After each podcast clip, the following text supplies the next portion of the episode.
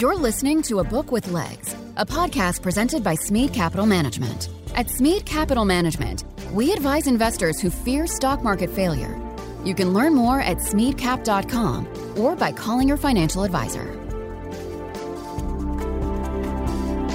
Welcome to a Book with Legs podcast. I'm Cole Smead. I'm the president and a portfolio manager here at Smead Capital Management.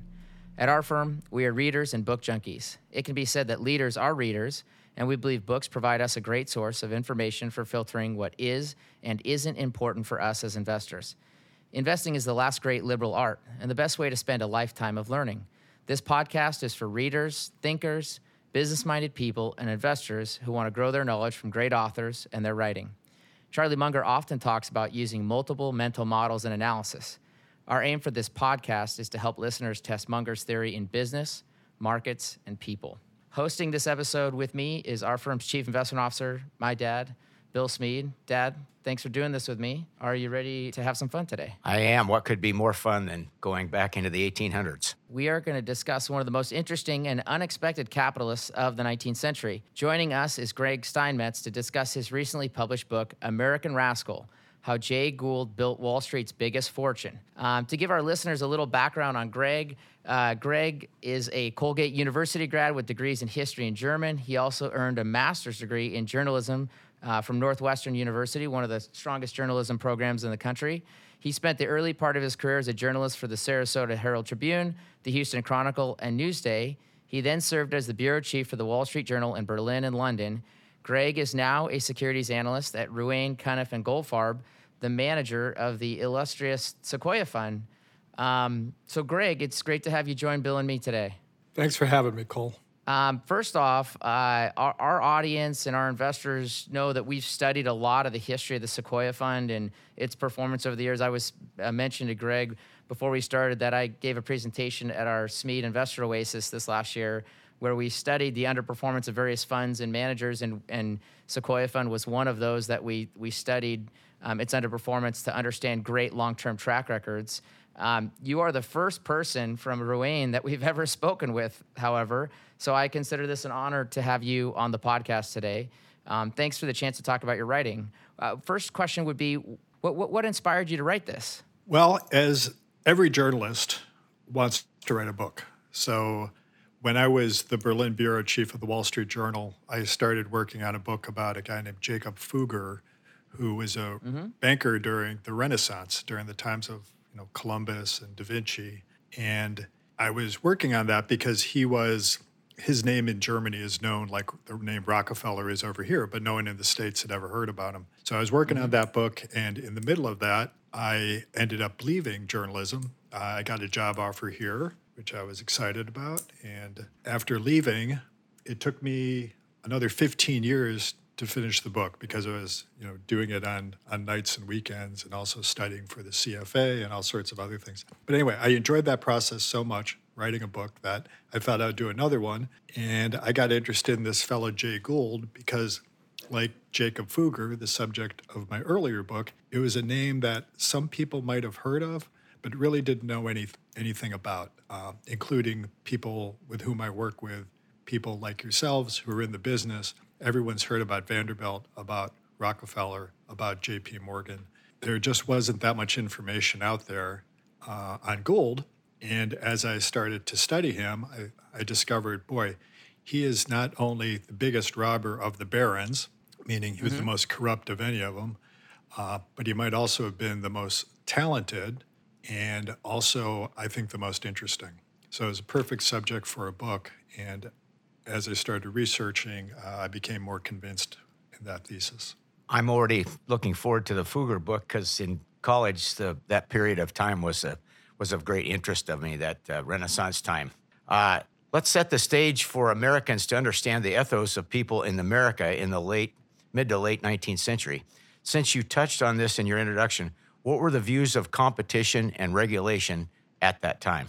This is one of the things that really stunned me but we live in the world where you can't turn around without having to comply with some rule. As you know, in the securities business, uh, if you want a Series 7, you have to submit your fingerprints as if you're a, a common criminal. Uh, all your emails are, are free to be looked at by the SEC. There are 40,000 rules on the books governing financial regulation. There are all these agencies. Mm. It, it's it's mind-boggling, and you know, leaving aside whether that's appropriate or not, just the the volume of it. As I said, it's overwhelming. And in Gould's day, there's absolutely nothing. You wanted to trade on inside information, fine. If you're the CEO of a big company and you want to award the contract for printing or something else to your brother in law, fine. I suppose you can do that now, but you'd have to disclose it, and that would be a red flag. But in those days, you didn't have to disclose anything. You wanted to pump up a stock and, and praise its prospects at the same time you were selling it, go ahead. Uh, same on same on the way up. Uh, you know, paint a bad picture and buy the stock. That's exactly what Gould did when he acquired uh, the Manhattan Elevated, which is the precursor to the New York subway system. He owned the New York World newspaper. He flooded its pages with bad news about how the Elevated was going to go out of business and cut the stock price by two thirds with these stories that they weren't backed by anything. Other newspapers weren't following the stories because they weren't true, but he managed to scare other investors out of their stock and was able to buy the thing for a song. Um, so the just the lack of regulation is what created the opportunity for Gould to do what he did. He was such a smart guy; he would have thrived in any environment. But if you look at the context of how he made his money, it was by exploiting the fact that it was lawless. Uh, do you think the invisible hand worked better then than it does now? You had booms and busts, which were maybe more severe than what you have now. Uh, the Gould survived and exploited, I think, several uh, recessions during his time. One of them was what they call the long recession of 1873. It lasted for seven years. It was the biggest recession, probably even a depression, that the country had ever seen. Eventually, things righted themselves without government intervention the Depression righted itself not because of government intervention, but because of World War II. So, yeah, the invisible hand, um, it functioned more quickly, I would say, in those days. Uh, even though it took forever to get out of that long recession, prices would adjust quickly. Now there are safeguards in place, uh, deposit insurance, uh, wage support, uh, programs like the TALF program that guaranteed securitizations. So the invisible hand still does it work, its work, but it doesn't.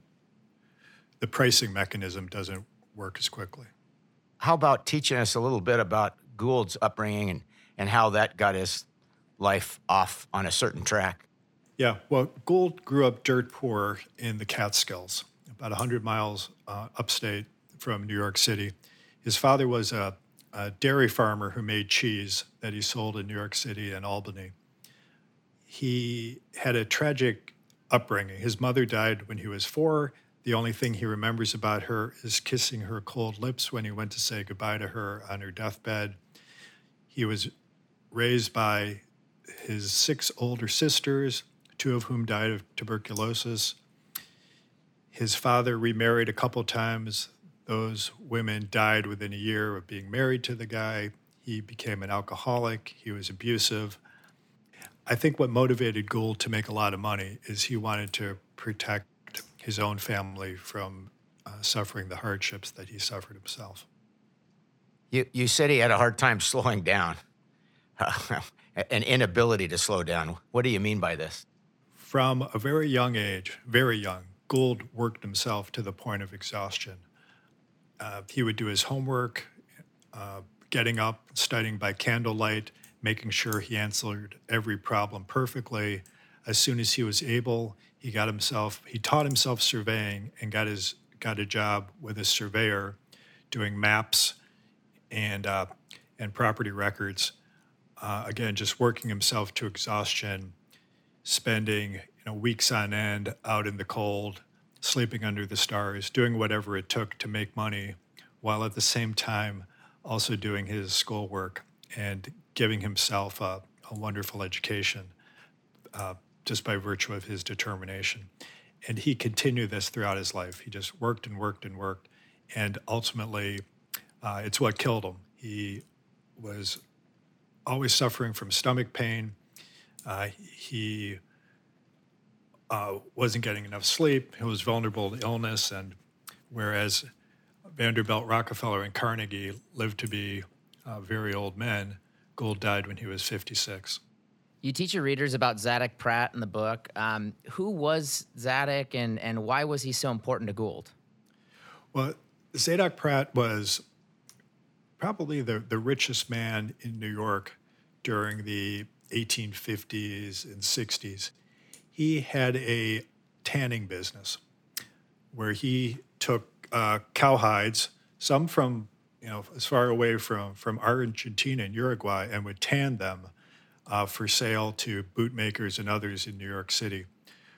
What what Pratt did, like others did, but less successfully, is they would boil hemlock bark, the bark from hemlock trees. Mm-hmm. Upstate New York was full of hemlock groves. He built what was then the biggest hemlock factory in the country, and uh, was looking to you know expand that operation after he exhausted all the hemlock trees around his factory. Gould, because of his surveying work and because of uh, some some family members who told him what was going on in the Poconos, uh, learned about a hemlock grove in the Poconos. He convinced Pratt, who he had gotten to know through his surveying work, to go to the Poconos with him to inspect the trees. Pratt liked what he saw, and he entered into a deal with Gould where, in return for the labor, uh, Pratt would put up all the money and Gould would, and the two of them would split the profits 50 50. And that got, the, the significance of that really is that got Gould onto Wall Street because tanning hides were traded in New York City in an area called the Swamp, which is exactly where Wall Street is today.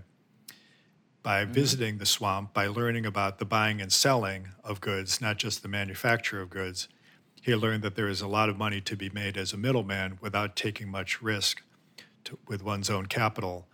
Uh, the same thing was going on with stocks and bonds, as he observed during his many visits.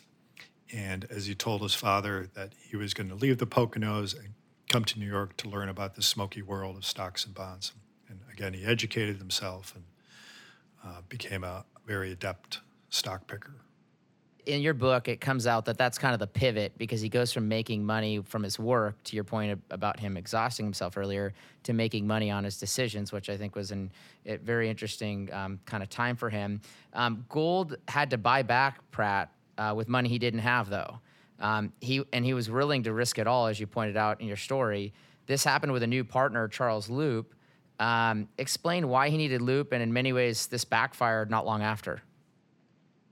Well, Leupp was one of the biggest uh, tanning brokers in the city. He had capital. Gould had a falling out with Pratt because uh, Pratt wanted to uh, introduce some mechanization that Gould thought was just slowing things down. Pratt liked to experiment. Gould just wanted to make money as quick as he could. Uh, then there was a recession that set in. It uh, really trashed the price of leather, and Pratt wanted out. Gould was done with Pratt. Gould went looking for another partner, and he finds this this Charles Leupp character. Uh, where that fell apart was Leupp decided that uh, Gould was was too shifty for him. He didn't really trust him, and he wanted to have to make all the money on the tannery himself. He decides that he's going to seize the tannery by force. And I mentioned before, this was the Wild West days of Wall Street. Here's a good example of it. Gould went to his lawyer, said, "Okay, this guy's going to take by force the tannery. What do I do? You know, can I sue him? What what should I do?" He said, "You go up there yourself." You're the one whose name is on the deed. You are legally entitled to defend it and fight for it using any means necessary. Gould raised a small army of employees up there who are loyal to him, attacked uh, Leupp and his allies in, in their stronghold uh, in the tanning factory, chased them out of the place, and retook the tannery. And it, it made news because gunshots were fired, people were hurt, and uh, and Gould and and and his adversary were both quoted about you know how this was a, a, a bloody gun battle. Yeah, and this really reinforced, I think, in, in, your story, in my mind, it reinforced the idea that he shouldn't be in the operating business world anymore. Because if he had to do stuff like this, why? Um, and it really kind of pushed him to his day in the sun, which was obviously, like you pointed out just a, f- a few minutes ago, um, stocks and bonds. New York was all in for the Union in the Civil War, but possibly not for the best reasons. They loved the money the war created. Explain what Lincoln had to pay in interest versus corporates at the time? I think think the government had to pay seven percent, and corporates paid five. So there's a lot mm-hmm. of money to be made by investing in in treasuries. Sover- sovereign risk. But, sovereign risk. But that assumed that the the union wins the war and can pay it back. Uh, that wasn't a sure, sure, thing, particularly in the early days of the war. And the, the value of these bonds, the price of these bonds, you know, fluctuated all over the place. I, I heard Soros bought those bonds.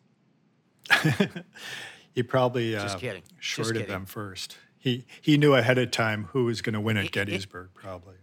Interest in the stock exchange also picked up, particularly in railroad stocks. Was this just the animal spirits from the post Civil War boom?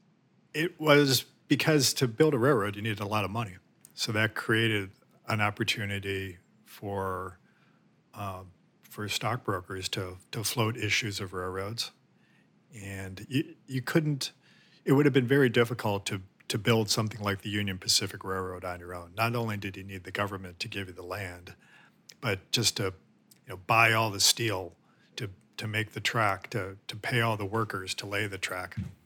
These these were projects that the country and I suppose the world had never seen uh, things of this magnitude before. So you needed a a thriving uh, capital markets with deep liquidity, and that's what that's what gave rise to the modern Wall Street. Prior to that, you could fund, you, know, you could build a little factory just out of you know the money you had in the bank and you made as a farmer, but you couldn't do that anymore when you're building you know massive it's, national networks. Sounded to me a lot like uh, Craig McCaw sending people out to buy cellular systems. Uh, Gould meets his wife Ellie, who came from a well-to-do family that lived in the Murray Hill area of Manhattan. Did her family bring Gould any advantage in his new profession as an investor? I think it brought him connections. Yeah. Uh, and it, it also introduced Gould to uh, you know some sources of funding. Uh, it it didn't hurt him, but to, to say that Gould you know married into wealth, uh, that that doesn't apply at all. Uh, Gould Gould made his money just by being smarter than everyone else and being more ruthless than anyone else. Um, what what it what it did, it it complicated his life in a way, in that she was a social climber. I didn't know if you've seen this. I think it's a Netflix series, uh, The Gilded Age, and the lead character in that show's a guy named George Russell, and more than anyone, that's patterned after Gould, and the mm-hmm. narrative tension in that story is about uh, the Russell family's effort to, to crack the elite social circles of New York and get invited to Lady Astor's parties. That's what Ellie Gould wanted. She wanted to to break in with the Astors, and unlike in the show, I don't want to spoil it for anyone, but uh, the Goulds did not succeed. The Astors looked their, down their noses at, at them. They were nouveau riche. They didn't want any part of them. But because Ellie had you know, children, she wanted to marry off into society. She really, really wanted to break in. As a Warner Brothers Discovery shareholder, I, I think we have to know that. I feel the same way about New York that Gould did. He, he, he runs into the Rutland and Washington Railroad convertible bonds around this time. He had a view as an investor. How did he see it, and what did he do to extract value in his investment? Yeah, we were talking about how he wasn't he wasn't an operator, or at least it, it wasn't as interesting to him as you know buying and selling securities. But in that case, he he bought the bonds at ten cents in the dollar because he had a sense that he could improve it by taking charge of the railroad himself, finding efficiencies, finding new customers, and that's exactly what happened. So not only did he make out on the bonds, but there was also some value in the equity, and, and he was able to to sell it for a, a nice profit, which became the nest egg that funded his next adventure, which was the Erie Railroad. educate us on the players and the situation that came with the first Harlem Corner. Okay, the Harlem Corner, and this is this is a, a a story that they talk about in the in the Gilded Age series. That it didn't involve mm-hmm. Gould; it was yep. it was Vanderbilt. Vanderbilt wanted Vanderbilt owned a railroad that came down Park Avenue and stopped at what's now Grand Central. He wanted to extend it down to Broadway, where everyone worked. Uh, to do that, he needed the city council to approve it. The city council, because they were, they were a bunch of crooks, they came up with the brilliant ideas that said, okay, we'll buy stock in the Harlem and grant the approval and then sell the stock uh, after we give the approval, but would go farther than that, would short the stock and then take away the permission to extend the railroad. So it would make money both ways. Well, Vanderbilt was smarter than they were, and he realized that if he bought up enough of the Harlem stock, he could create a short squeeze. There just wouldn't be any stock for them to buy. So when it came mm-hmm. time to uh, short the stock, revoke the permission, they did that, and they found that there just wasn't any stock left to buy. And they didn't know one thing about short selling is you can suffer infinite losses. And Vanderbilt squeezed them to the breaking point, bankrupted some of them, and taught the council a valuable lesson. Uh, that was the first Harlem corner. And to me, what's really interesting about that, it happened not just once, but twice. The next year, the legislators up in Albany decided what they wanted to get in on this. But this time, they would uh, shield themselves from a short squeeze by uh, making sure there's enough stock out there. Well, they their calculations were wrong, and Gould did the same thing to the legislature that he did to the city councilman. Yeah, the first heart on the corner. Um, in fact, uh, we just, uh, Greg, I don't know if you've read the book, The Revolution That Wasn't, um, that was recently published, uh, but it talks about the whole meme, you know, uh, meme craze in the early 21 and it's a wonderful read but um, I, I, in that book they talk about the volkswagen infinity squeeze back in 08 and as i was reading your book i could just see tones of early 21 or the volkswagen saga going you know through what vanderbilt was doing um, uh, one thing I wanted to pull up about Vanderbilt because um, you talked about a Nicaraguan deal that he had tried to sell a business and the injuring um, party or uh, the party they were selling it to ended up backing out of the deal. Um, and he said, and I'm going to quote this because it reminds me of later what we saw in Gould in your book. I won't sue you, quote, quote I won't sue you for law is too slow. I will ruin you. You said he was as good as his word, end quote. That was that was Vanderbilt. And but but I, I say that because that really sets the stage. Vanderbilt's ways and means kind of set the stage for how Gould would conduct himself with people that he disagreed with in the end. Isn't isn't he just providing the roadmap for Gould at a later date in his career? Oh, sure, yeah. Uh, Gould was never a, a, partner of Vanderbilt's, but he watched his every move, and you know he mm-hmm. absorbed mm-hmm. the lessons of the master. Um, and yeah, Gould would was ruthless when it came to destroying his opponents. And you know, some people look back at that and say, "Oh, he was just an, an evil, uh, an evil guy because he, uh, you know, showed no mercy." But the fact is, he was playing with with other big boys who were trying to do the same thing to to him that they were doing, uh, that he was doing to them.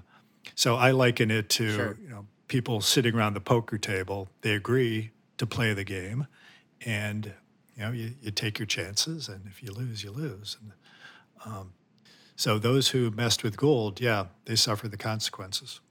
So then you get off to the Erie Railroad and Gould's interactions with the Erie. Um, can you explain what was unique about the Erie Railroad just for the business that it was? Well, the Erie Railroad was the first railroad that linked the Great Lakes to the Atlantic Ocean. And that was important because the grain was, was in the Midwest. And by creating this route that was a lot more efficient than the Erie Canal, they were able to, to bring grain to New York and uh, do it at a, at a very uh, attractive price, uh, not only for, for the US markets, but also for international markets. So the Erie Railroad was a you know vital um, transportation link. There was another railroad in New York State, the New York Central. Vanderbilt owned that. He wanted to monopolize New York rail traffic by buying the Erie. Um, and I, I, can tell you, should I just go into the whole Erie story?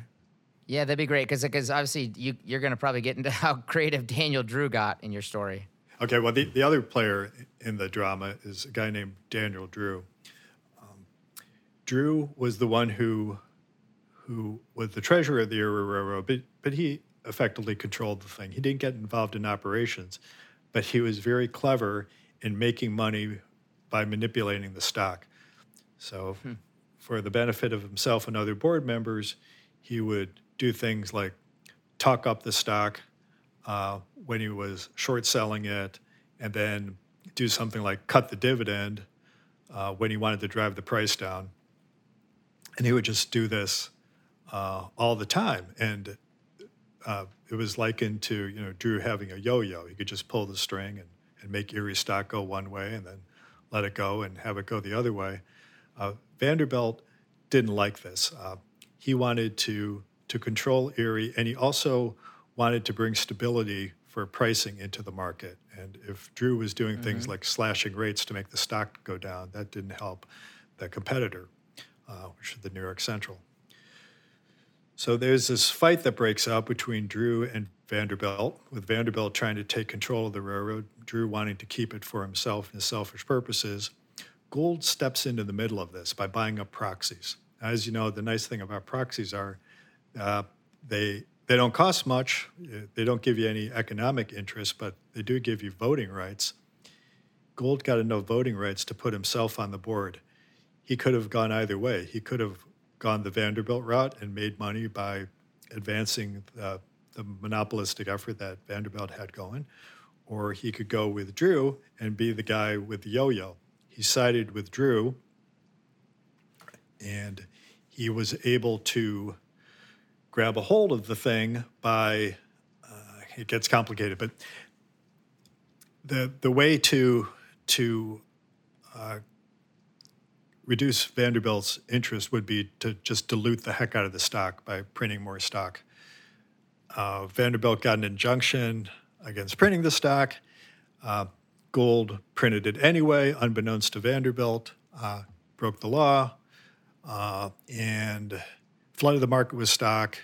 Vanderbilt couldn't get enough of the stock. It went to the New York legislature, where Gould and Vanderbilt were trying to pass a law to uh, expressly prohibit the printing of stock, and Gould was fighting the other way, and they're they're bribing legislatures back and forth, and uh, it it ends up that that there's an arrest warrant out for Gould and for Drew and for Gould's buddy Jim Fisk, who is uh, Gould's muscle in some of these capers.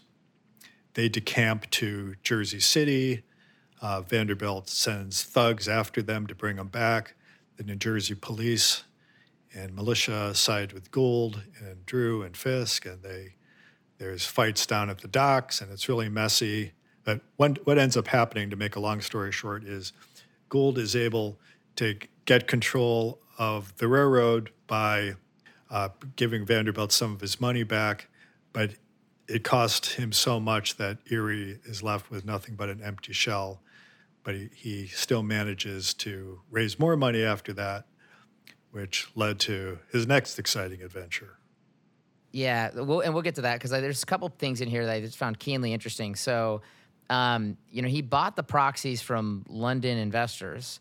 Um, I mean, I I thought I I've never seen proxies bought or sold. To be honest, I thought, well, a there's a great market, and I especially thought of this, uh, Greg, in light of what we're talking about with, you know, shareholder votes with you know proxy voting services out there um, you know, if people thought that was enough of a conflict at some point, we could actually see a proxy market where people could, you know, sell their proxies in lieu of having the conflict. Um, so you got me really excited and kind of thinking about what that could be for today's markets, um, as an example. Um, but also, Jim Fisk, he's this really interesting character. Um, he comes off as an incredibly lively person. Uh, can can you teach our listeners a little bit about Fisk on his own? Fisk was was a master salesman. He grew up in Vermont. Uh, he made a bunch of money smuggling uh, cotton out of the South during the Civil War. He comes to Wall Street uh, thinking he can make a lot of money on Wall Street, but he tries to do it using his old tricks, which is to be a schmoozer by entertaining clients, uh, always having a an open bar. But he finds that people on Wall Street are, are a lot more sophisticated than the housewives to whom he was selling dry goods up in Vermont when he was a peddler. Uh, he gets fleeced, loses everything, goes back to Boston, uh, where he worked for a while, raises some more money, comes back. But this time he had the good fortune of, of meeting Daniel Drew. And through Daniel Drew, he gets to know Gould. And he recognizes that Gould is this financial genius. He aligns himself with Gould. But what made Fisk so interesting and what made him uh, famous in popular imagination was he was a very colorful guy. Uh, he uh, was was famous for uh, doing things like uh, he started his own militia. He marched in parades. He would do food drives and other things to to keep the Erie Railroad's uh, name in the paper and bring some positive press. He had a notorious love affair, uh, even though he was married, but he spoke about it openly. Uh, he dressed flamboyantly, and he he did things that Gould could never do on his own. When it came time to to hire some uh, some street brawlers to provide some protection for for Gould, uh, this is something that Gould couldn't have done on his own. Fisk had ties to the underworld; he was able to find people, and what Gould made himself a a notorious but ultimately you know, beloved character. You know, someone like you know Trump in the old days is it's larger than life figure that embodies the that zeitgeist in New York at the time. Fisk was that person. He ends up uh, getting involved in a love triangle, and uh, the lover of Fisk's mistress uh, tracks him down in a hotel one night and shoots him dead. Uh, front page news. Uh, Fisk's funeral was the biggest New York had ever seen, other than uh, Abraham Lincoln's. So one of the another part of the whole uh, Erie War that I loved um, that was in your story uh, and your writing. Um, so Gould and Fisk uh, are about to flee to New Jersey across the river. Um, but in the meantime, and this is very Fisk esque uh, to use that term, um, they had to dine at Delmonico's before hopping the river to New Jersey. Um, this part of your story seemed like it could have been written in the New York Post today. I mean, that's it's a perfect post article. Um, what, was New Jersey's role as a state in the Erie War just kind of a states' right issue in an early republic? Because here they just go across the river to New Jersey, and and New Jersey takes pride in the Erie Railroad fighting New York. Yeah, there was no extradition. Uh, it, it, might as well have been, you know, going to Switzerland. There was nothing that New York could do to compel New Jersey to capture some fugitives and send it back over the river. Uh, Gould and his his lawyers they knew what the law was, so yeah, they could go to New Jersey. New Jersey was jealous of of New York's success, how the harbor was bigger than the Jersey mm-hmm. harbor, and how New York was getting bigger and bigger, and Jersey was just you know a backwater. Um, so they gave they gave Gould, Fisk, and Drew when they were uh, holed up over there everything they wanted. They agreed to let them incorporate in New, uh, New Jersey, do some other things that you know would would provide them with protection. Uh, thing is, you know, Gould's family was in the city. Drew's family was in the city. Fisk's girlfriend was in the city. No one wanted to stay in Jersey, uh, so mm. they they they weren't content to live lives of exiles, uh, and they managed by negotiating a settlement with Vanderbilt that uh, gave Vanderbilt some of his money back to get Vanderbilt to drop the charges, and they made it back to the city. I'm staying in Jersey next week. Uh, Vanderbilt now had the Central, Harlem, and the Hudson. The Erie was the only one left for his taking.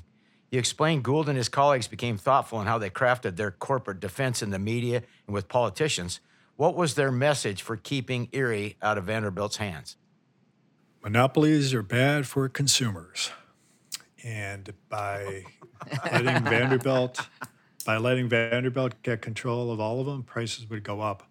So even though everyone knew that Gould was bribing politicians, they thought, well, Vanderbilt's doing the same thing. And the, the populist press uh, came to came to Gould's defense, even though they thought, well, this guy is a schnook. He's at least better than than letting Vanderbilt take over everything. And you know, there was something to that, except of course, as soon as Gould got Erie, he uh, started talking to Vanderbilt about price fixing arrangements. So um, yeah, Gould was Gould was a very effective lobbyist, uh, manipulator of the press, and he told the press what he thought the editorial writers wanted to hear, but he didn't. He wasn't sincere about any of it. The final bill passed in Albany made Erie illegal for Vanderbilt to own. What ensued in their meeting after that with, with Vanderbilt? Vanderbilt still had uh, his the the arrest warrant for Gould. That, that was still out there. Oh, and Vanderbilt, although he lost the legislative battle up in up in Albany, um, the truth was that Gould and Fisk and Drew were still in contempt of a of a court order to uh, you know appear uh, in New York and uh, and face the the face the music on having uh, you know fled New York when there was an arrest warrant for them for issuing these all this stock that they weren't supposed to do. So Vanderbilt still had some leverage. Uh, he was uh, meeting with Drew secretly. Uh, he thought that that Drew was was was the power broker here, and was negotiating a settlement secretly with him. Uh, Gould Fisk found out about the meeting and barged into it, and were able to negotiate uh, a deal with Vanderbilt by by saying, "Okay, we're gonna we're gonna sue you, and uh, regardless of the merits of our case, we're going to keep you tied up in court a long time. You can either endure that or or or settle with us at some discount." And that's how uh, they were able to get control of the railroad. Yeah, Boss Tweed was a central protagonist for Gould. Explain the influence he had in New York City politics. Tweed was able to deliver votes. And New York City had a lot of votes, and his district had a lot of votes, and Tweed was able to um, to call elections by sending out his people to uh, canvass, but also to stuff the ballot boxes and do whatever it took to win elections. So every Democratic politician in New York was beholden to uh, to Tweed, and what he also did uh, was he would take bribes left and right, and then disperse some of that money to to people he favored. So people could take an office because uh, Tweed allowed them, and they could also get rich because of the money Tweed was giving them. So he was very powerful. Tweed was aligned with Vanderbilt, but then after the Erie uh, fight, uh, Jim Fisk befriended Tweed and promised Tweed that he could make even more money for himself by aligning himself with Fisk and Gould. Uh, the, Tweed became business partners, and in return for passing favorable legislation, uh, he got some of the profits that Gould would make on his enterprises. So Gould, uh, after he got control of the Erie from Vanderbilt, uh, he manipulated the stock price of the Erie like no other. Can you explain some of the tactics he would use to, uh, you know, trade with non-public information? Well, he used the same tricks that Gould uh, that that Drew did. He would uh, cut the dividend uh, when he was short the stock. He would enter into he entered into this price fixing deal uh, and bought the stock before he announced that deal. Uh, anything you could do mm-hmm. to to make the stock go up or down, and he would be on on the winning side of that. But if if you were sitting in the driver's seat of a public corporation, you could do these kind of things. Uh, Saturday was a trading day back in Gould's uh, time in the stock market. Um, you also explained that he used that light trading trading to his advantage, and obviously this ended up catching Daniel Drew off guard. Gould uh, got fed up with Drew. Drew. Had betrayed him by having these secret negotiations with Vanderbilt. Uh, he had enough of Drew. He he entered into a, a short arrangement with Drew as as one of his confederates selling the stock, uh, but he didn't tell Drew when he was going to put a stop to the selling and yank on the yo-yo string and get the stock to go back up. Uh, he mm-hmm. he got the stock down to as low as he thought it could go, uh, as low as uh, what he thought the, the fundamentals would allow and what investors would believe before investors started buying the stock. At that moment, he yanked mm-hmm. down the string. Gould was on the uh, Drew was on the other side, and just like Vanderbilt with the Harlem Corner and the city council, he caught Drew in a, sh- in a short squeeze, and uh, Drew Drew was uh, destroyed by that. He came to Gould and begged for relief. Said, "Sell me some stock. Sell me some stock." Gould said no.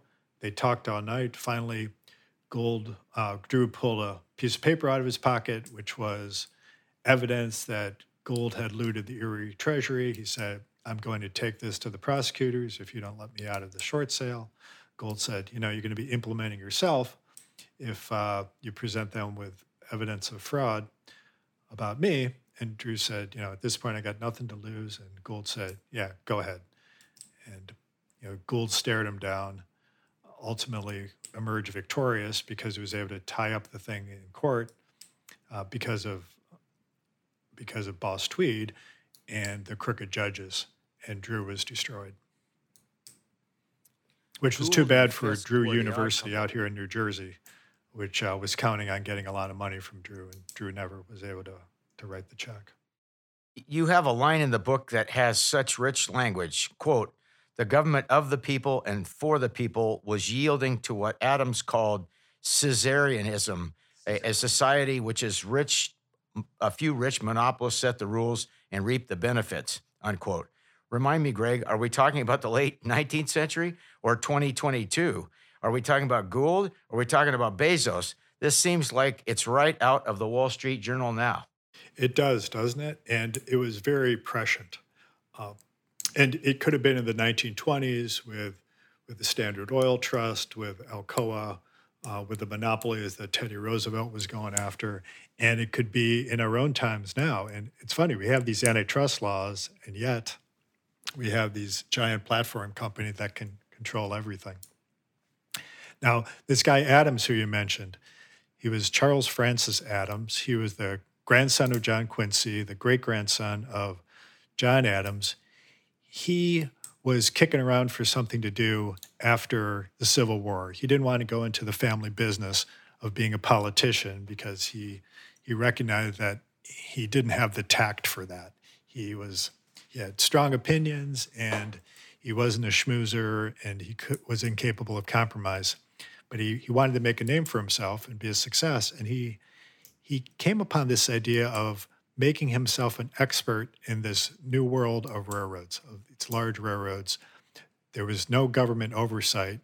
He thought, well, there should be some government involvement here, lest we get into this situation where people like Vanderbilt become bigger than the government and threaten what what John Adams and Quincy Adams fought so hard to prevent, uh, which was you know, autocratic rule. Uh, he wrote an essay called A Chapter of Erie, which gives a blow by blow description of all the crooked stuff that Vanderbilt, Drew, and Gould were doing in the fight over the railroad. And he thought by exposing that, he could rouse public opinion to uh, take some action in the form of creating uh, the nation's first. It's amazing. We were talking about the lack of regulation before, the, the nation's first regulatory body. Uh, he wrote this essay. No one really cared except the, the people of Massachusetts Massachusetts was interesting for railroads because if you looked at the map, there was more railroads uh, per per square mile in Massachusetts than anywhere else. Railroads are really important for the textile trade. Massachusetts creates the Massachusetts Railroad Commission, uh, And like I said, it was the first regulatory body in the country that had anything to do with, with business and finance. Uh, it was sort of just, toothless. It was more of just a, you know, they gathered statistics and made recommendation. But that's what got the ball rolling. And we think of regulation having gotten started in the progressive era, but it really started with, with Gould and Charles Francis Adams trying to rein him in. Yeah, we just had, uh, recorded a podcast uh, uh, on breaking Rockefeller with Peter Doran, and Adams had kind of touches of what later was Ida Tarbell's uh, work in in you know uh, letting people know what was going on with Rockefeller. Um, so so let's go back to uh, the Gold Corner, Greg. Um, couple things off this that I'd love for you to explain to our listeners you know, obviously the situa- situation went all the way to the White House, as you you explained so eloquently in your book. Um, Gould made his argument, you know, for his bullish long um, uh, uh, uh, position as you know about farmers. Um, you know, the White House is implicated. It's kind of an old anti-elitist shtick that he'd used, like he had with prior with the Commodore. So teach us about the Gold Corner. During the Civil War, the U.S. went off the gold standard because they needed to raise money to pay for the war. Uh, by doing that, they created a, a market for gold where the gold would fluctuate relative to the greenback price, which is what the fiat currency the U.S. issued, uh, depending on you know mm-hmm. who was winning the war. So it started out at parity, and then the, the value of the dollar sunk to you know three dollars for for an ounce of gold, and then it approached parity again. Then by by the end of the war, it was I don't know around uh, dollar forty five for for an ounce of Gould, something like that. Uh, and gold uh, saw an opportunity here because it was the government's intent to get off the gold standard. So uh, mm-hmm. I mean, to get off the fiat currency and have enough gold in the system so that they could again start redeeming greenbacks and gold. So the tendency of the government policy was to do things to strengthen uh, the greenback uh, relative to gold. And Gould thought, okay, well, that's nice, but it's deflationary. It's not helping farmers. I'm going to argue that we should do more to help farmers and you do that by elevating the gold price. Uh, Gould bought a bunch of gold and saw an opportunity to lobby President Grant by aligning himself with a slimy lobbyist who had just married uh, Gould's sister and had the president's ear. So this lobbyist gets Gould in front of Grant. Gould wants to bribe him. Uh, Grant is incorruptible. But he does listen to what Gould says, and he finally agrees with Gould after Fisk makes the argument that, you know, not only is your policy of um, depressing the gold price bad for farmers and it's deflationary, but it's also bad for national security because if we don't sell our gold overseas, our, our corn overseas, uh, the Russians are going to do it. So you don't want that to happen, do you, Mr. President? And Grant decides, oh, yeah, you're right. Uh, Gould then uh, gets the New York Times to write an, an editorial, or rather, Gould writes an editorial talking about how the administration wants uh, the gold price to go up. He gets the New York Times to print this, and it appears, based on how it was written, as if it was coming right from the White House itself. The gold price starts going up. Gould's in the black, it's making a lot of money, and the short sellers come out. They say, no, we don't believe it. We don't think that this is really government policy. Everything that the administration has said publicly is about how they want a weaker gold price. They want to uh, take out greenbacks. No, we don't believe this. So we're just going to short the hell out of this and break those who think that uh, it's going the other way and who we think are trying to manipulate the market by sending out these false rumors. What, what, what ends up happening here? It just culminates in a massive uh, uh, battle between the shorts and Gould. Gould has so much gold that if the price breaks, he's destroyed. he sends Fisk out to the floor of the gold exchange to uh, prime the pump, as it were, by buying up as much gold as he could to keep the price aloft. Now, of course, mm-hmm. he's not buying gold. He's buying contracts that's obliging him to buy gold. He could do that with very little money down.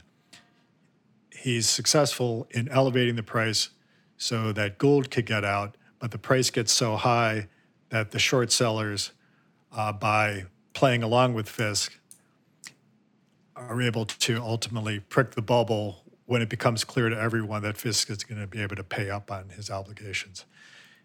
That's the. Is this Robin Hood or Bill Hwang? I mean, who, who are we dealing with yeah. here? Yeah, I also, I, real quick, Greg, um, is on the other, on the other side of this is Jay Cooke, the famous banker. Uh, James Brown of Brown Brothers is on the other side, um, and this is all taking place at the Gold Exchange um, that that you teach your readers about.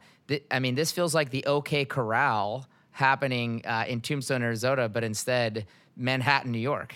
yeah, and the gold exchange it was another thing that was completely unregulated. Uh, was self-regulation, but we know that self-regulation isn't always the the strongest regulation. So just it all came down to animal spirits and um, and letting letting markets do what they do what happens uh, went down in history as, as, Black Friday because not only did the gold market blow up, but it took down the stock exchange, it paralyzed banks. Uh, there were people jumping out of windows. Uh, horrible. Now, Gould somehow manages to, to get out of this scot free because he has uh, the Tammany judges in his pocket. And all sorts of people were suing him, but he gets out of it just by tying them up in court. Uh, politics helped Gould in the end. Why did President Grant uh, not want to go about prosecuting Gould in the gold corner? Grant, I don't think Grant did anything wrong here other than exercise bad judgment. But he and the other Republicans who uh, were in charge just wanted this whole story to go away. There was a hearing that was designed to flush out exactly what Grant's involvement was. Um, Grant didn't. Grant had other things on his mind. He didn't need more publicity being being shined on this episode. Um, so bringing Gould down wasn't his top priority, and we, we also have to put ourselves back in the the mindset of the time. Uh, nowadays if you're if you're a rich businessman or if you're a hedge fund manager or something, you, you, are not a very popular person. People don't people look up to your money, but they don't look up to your methods and think, well, this person deserves it because he's smart and works hard. Uh, in those days, mm-hmm. it, it, was just a different mentality. The uh, people fled Europe because they wanted opportunity and they didn't want government getting in the way of what they wanted to do. And businessmen got a break. They could, you know, short of short of killing people, businessmen could do whatever they wanted. And if they were out west, they could even do that and get away with it. Um, so I, I, think that was part of it too. Uh, there was there just wasn't any interest in, in keeping the story alive. Gould comes off uh, uh, at times as cold blooded. He ruins his gold cor- corner friend Henry Smith with Pacific Mail and Chicago and Northwestern Railroad. He was willing to lose money that he gave back to Erie to ruin Smith. You have a quote from the Commodore by the media, quote, why then do you distrust him? The reporter asked. His face, sir, said Vanderbilt, as if it was obvious. No man could have such a countenance and still be honest, unquote. Was Gould this bad, or was this a Cornelius Vanderbilt that knew no one was better at the game than Gould? That's interesting that you put it that way. Uh, he hated Gould because Gould made him look like a monkey, uh, not just mm-hmm. not, not just for the Erie, but, but there's another good story here where uh, Vanderbilt tried to drive the the Erie out of business by slashing freight rates across New York State. He cut uh, he cut the, the rate down to nothing. And yeah, that hurt the Erie, but Gould and Fisk saw this opportunity. Well, if Vanderbilt's going to give away carriage on his trains, we'll just buy up a bunch of cows in Chicago, put them on those trains, and uh, make a huge profit by uh, not having any transportation costs. And uh, when Vanderbilt found out about this, you could just see the steam coming out of his ears. So, so Gould bettered Vanderbilt on not one, but at least two occasions, maybe even more. So he hated Gould, but asked who was the the most capable businessman in in New York, other than maybe himself. He said, you know, Gould is the smartest one out there, and uh, Rockefeller later said the same thing. Well, Jay Cooke had this vision, the Northern Pacific Railroad, and it all came crashing down when he ran into Sitting Bull. Uh, he mm-hmm. was, his people were were laying rails out west, and the Lakota Sioux decided, well, we don't want these guys here, and you know, they attacked the railroad workers to the point where they just couldn't do any more work, and Cooke had to admit as much to his investors, and it's it's it's really interesting to see a line in annual report that says, well, we had to stop construction because of, of Indian raids.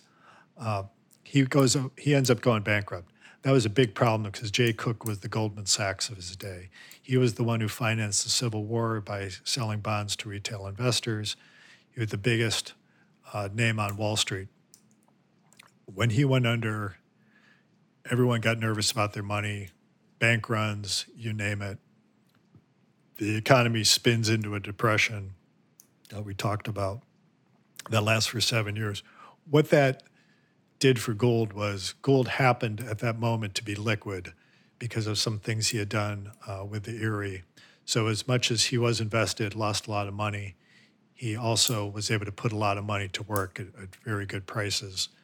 Um, and among other things, he got the uh, Union Pacific Railroad Gould improved the railroad and brought it to profitability. He wasn't just a stock trader, though. No, Gould was wasn't someone who necessarily got his hands dirty and everything, but he was very good at keeping apprised of what was going on with his railroads and sending out notes to his people saying, "You have to be more aggressive in going after this customer. You have to take costs out of this operation. Uh, you have to start uh, mining your own coal because we can save a lot of money on coal if we do it ourselves. Here's where you should mine. Gould was from his from his little office uh, downtown. He was everywhere. Uh, he was mm. absorbing information everywhere he could get it, and then applied it to to make more money with his railroads and the other things he was doing. much like the excise tax that we recently saw come up uh, on buybacks Union Pacific paying dividends was very controversial at the time. Explain what the problem was with them paying dividends. Well, the, the government gave them a lot of money. To the, the Union Pacific was the, the transcontinental railroad of, of Golden Spike fame. Uh, the, the U.S. wanted to you know, cross the country, and that got very difficult to do over the Rockies. And there was just you know thousands of miles that had to be covered. Once you got to to St. Louis, um, you still had a long way to go uh, before you hit California. So Congress subsidizes the construction of this railroad, the Union Pacific, but they expected to get eventually paid back. Uh, Gould would rather take Union Pacific's profits and pay it out as dividends, and he found all sorts of reasons to delay repaying the government. The government finally had enough. Uh, they went after him and it got really nasty. Involved the Supreme Court, um, and Gould decides, okay, I've had enough of Union Pacific. So what I'm going to do is I'm going to create a rival to the Union Pacific, drive down the price of Union Pacific, make Union Pacific buy me, and make a lot of money that way. And using this railroad, the Kansas Pacific, did exactly that, even though it meant betraying all his friends that he had worked with for years, shoulder to shoulder at the Union Pacific. It was probably his, now, his greatest financial deal that he ever did. What was this? Um, I, I, think of this as kind of the turning point when everyone else in the room realized that they were dealing with a card shark.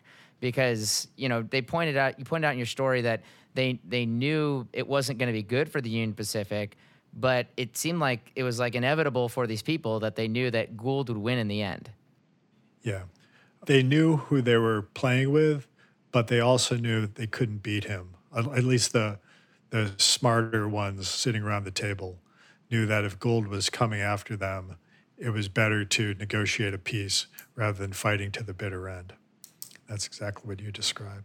Um, and by the way, for for our listeners, uh, if you want to follow on the the history of the Union Pacific post, what we're talking about here with Greg, another great book that talks about the later history of the Union Pacific is Inside Money by Zach Karabell, because obviously the Brown brothers Harriman, the Harriman family, gets involved with the Union Pacific at a later date. So uh, our our family came across on the railroads from Indiana and Kansas to Portland, Oregon, in the late 1880s. So, uh, how many railroads did Gould end up being a control investor in? Uh, dozens, and he would he would do it by, you know, he didn't need to own a majority of them, but he would own enough stock so that he could control it. And his his dream, and this is one of the things that I think propels the narrative forward, is whether Gould will succeed in his ultimate objective, which is to create the first seamless coast to coast railroad. Uh, there was a patchwork. You know, you had the Erie going up to Buffalo, and then you had another railroad going from Buffalo to Detroit, and then Chicago, then down to Omaha, then the Union Pacific, and then the Central Pacific to California. Gould wanted to control the whole chain. Uh, to do that, he bought railroads everywhere he could, tried to stitch things together, and he also built more track than anyone. So between the track that he built and the track that he acquired, he owned one in every six miles of track in the U.S. There, there was no one who came close in terms of uh, controlling railroad tracks. A footnote of your writing comes to mind. Uh, some people, in a very Marxist tone, would say that wealthy people or industrialists like Gould don't want to improve society. Gould's adoption of the air brake run, runs contrary to this idea. How explain how important this was to railroads? Well, if you had a a, a railroad accident, if, if a if a car would would hit something, all the other cars would boom boom boom boom boom, uh, smash in in accordion like fashion behind it. The air brake, by releasing pressure uh, gradually, could could prevent that sort of pileup um, because every car had its own brake. And that was an invention of George Westinghouse. Uh, Gould saw the saw the merits of that and you know incorporated like everyone else did uh, those days uh, for his own railroad cars. So the yeah the Marxist argument it's interesting and where you come down on Gould in part comes down on where you come down on capitalism. He created jobs. He built a lot of railroad tracks that made it more efficient for cheaper for people to travel, to ship their goods to market. If you believe in capitalism, Gould's a hero. If you think that uh, capitalism is a way for the elite to exploit the common man and uh, keep people oppressed, then, then Gould is your mortal enemy. Uh, another great line from your book, Greg, and I think this is maybe the seminal line of your whole book, and, and it plays on the same theme we're talking about. I'm going to quote it, and then I'd love you to uh, comment on this. Quote, we do not build monuments for business people. It doesn't matter how many jobs they created. It doesn't matter how much they change the world. They have money. If they want statues, if they want people to stand before their frozen features and consider their magnificence, they can build the damn things themselves. End quote. I consider the statement to be one of the truly great parts of capitalism, to be honest. Um, why don't you think more people celebrate this sentiment that you touch on? I think the the profit motive puts people on edge, right? Because there is there, there's a loser on every side. If if Gould made more money on his railroads, you know, by cutting wages, uh, there were there were losers in that. So it, it's and there's resentment, right? It's like why this guy is just lucky. He's not smart. Why is, why is he? Why does he have more money than me? So it, it, it gets our, our relationship with, with the business class is a complicated one. Um, Whereas if someone comes up with a vaccine, it's unequivocal. The person's a hero.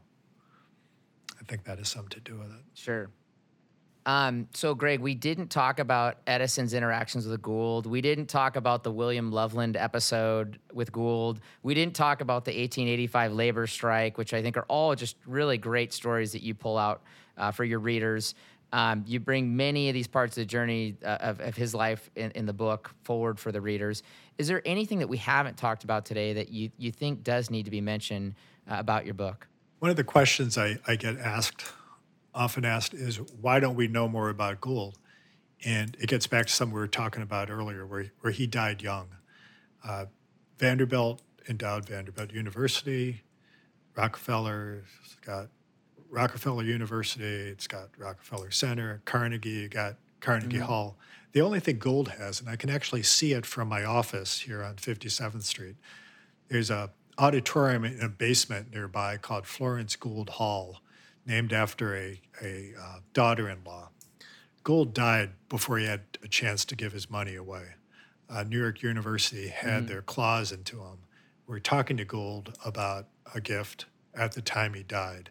I think, had he lived longer, there's a chance that New York University would now be called Gould University, and everyone would not only know his name, but would be thinking that he was this great philanthropist. That never happened. And so there's nothing to remind people of Gould in their day to day lives like there is with Carnegie, Vanderbilt, and Rockefeller. Well, that's awesome. And, and we, we love studying wealth and how it's created and, and how people propel it forward in business. So we thank you again, uh, Greg, for joining us. Um, if you want to understand the evolution of an entrepreneur and investor, you need to go buy a copy of Greg's book, American Rascal. He weaves the context and background of the post Civil War era in America superbly by explaining who Jay Gould was and, like we just talked about, why there's no statue to admire. For our audience, if you have a great book that you'd like to recommend, email podcast at smeadcap.com. That's podcast at smeadcap.com. You can also send your suggestions to us on Twitter. Our handle is at smeadcap. Thank you for joining us for a Book with Legs podcast. We look forward to the next episode. Thank you for listening to A Book with Legs, a podcast brought to you by Smead Capital Management. The material provided in this podcast is for informational use only and should not be construed as investment advice. You can learn more about Smead Capital Management and its products at smeadcap.com or by calling your financial advisor.